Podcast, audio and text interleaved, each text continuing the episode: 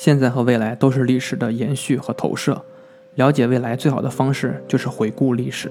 大家好，我是江好客。一九二一年至一九二二年，苏维埃俄国遭遇严重饥荒，美国政府和人民通过了美国救济总署向俄提供了大量的粮食和药品救援，挽救了千百万的俄国人的生命。美国人对苏俄的援助完全是无私的，而美国政府却希望通过对饥民的援助，改变其对布尔什维克党的认识。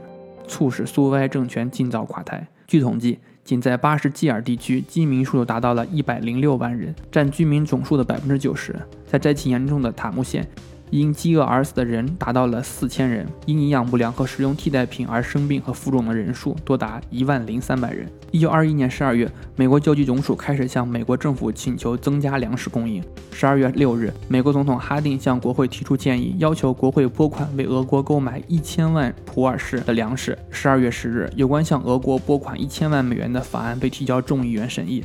在众议院外交事务委员会的听证会上，胡佛和印第安纳州的前州长古德里奇建议将总统拨款数量增加到两千万美元。众议院几乎没有经过讨论就通过了这项法案，援助了两千万美元。高尔基评价美国当时的援助说：“在过去的一年里，美国从死亡中拯救了三百五十万儿童，五百五十万成人。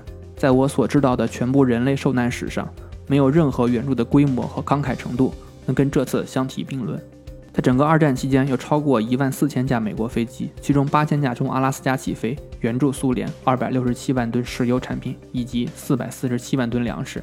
以上这些战略物资一共价值一百一十三亿美元，相当于今天的一千五百亿美元。在联欢酒会上，苏军以斯拉夫传统礼仪激吻美军。冷战期间，一九九二年六月，美俄签署太空合作协议。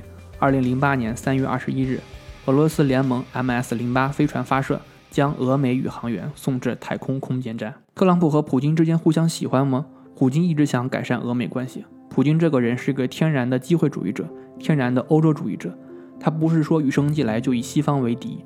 普京德语讲得很好，他在德国工作过。他始终希望融入欧洲，与欧洲建立四个统一的空间，即统一的经济空间、统一的司法空间、统一的人文空间、统一的安全空间，四个统一。可是欧洲不待见他，使美国不待见他。特朗普上来之后，特朗普竞选的时候，他自己说了，普京很像他，我很崇拜他。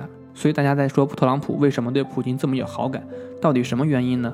我觉得可能有三个原因。第一，经济利益联系，他和他的家人或者他的财团在俄罗斯有地产生意，经济联系。第二，被人把柄控制了，别人问过普京，你是不是要挟特朗普？特朗普去过莫斯科。二零零二年，特朗普搞全球环美小姐选美，那时筹划在莫斯科进行，他住在莫斯科红场右边的大都会酒店。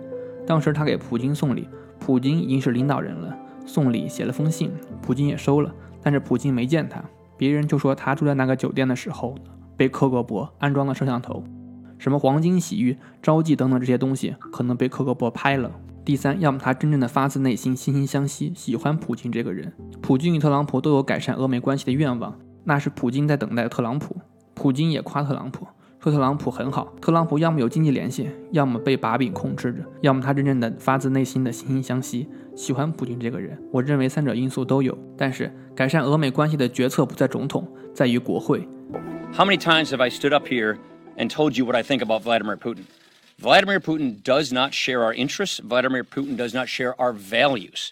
二零一七年七月，国会通过反制裁美国敌人的法案。那美国的敌人是谁呢？朝鲜、伊朗、俄罗斯。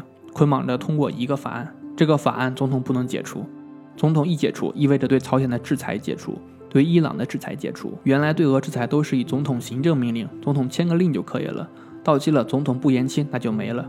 现在是议会通过法案，要解除制裁，由议会通过新的法案废除那个制裁法案。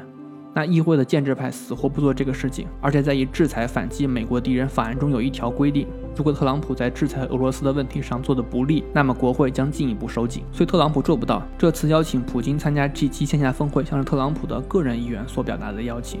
俄美关系的改善受制于俄欧关系。特朗普他是一个人，他受制于两个体系：国内的政治体系，国际的盟友体系。国内的政治体系，这些推他上台的人，反对他上台的人，支持他政策的这一部分。特朗普改变奥巴马的国内政策，比如改革医疗改革。税收制度，很多人都是支持特朗普的。特朗普为什么支持率那么高？美国的失业率疫情前为什么那么低？上来之后，你就可以看到特朗普解决美国就业做得很好。他确实美国优先，很多人支持他的国内政策，但是不支持他的国际政策。国际政策，他想改变奥巴马对安全的针对目标，就是俄罗斯是主要敌人。现在要放弃这个目标还不行，他很想把中国当成主要敌人，但是跟中国的生意联系太密切了，这受制于国内体系，还受制于国际体系。俄罗斯在那儿耀武扬威地显示武力，欧洲国家害怕。今天是乌克兰，下一个就是波罗的海三国。立陶宛、爱沙尼亚、拉脱维亚跟俄罗斯都有领土接壤，又有纠纷，会不会也采取克里米亚模式，也一并拿回去呢？我了解到的这些东欧的北约成员国家，他们要求特朗普必须对俄罗斯要强硬。以波兰为核心的那些华约成员，他们害怕俄罗斯，真的是怕的要死。我是江好客，关注我，关注更多的好客。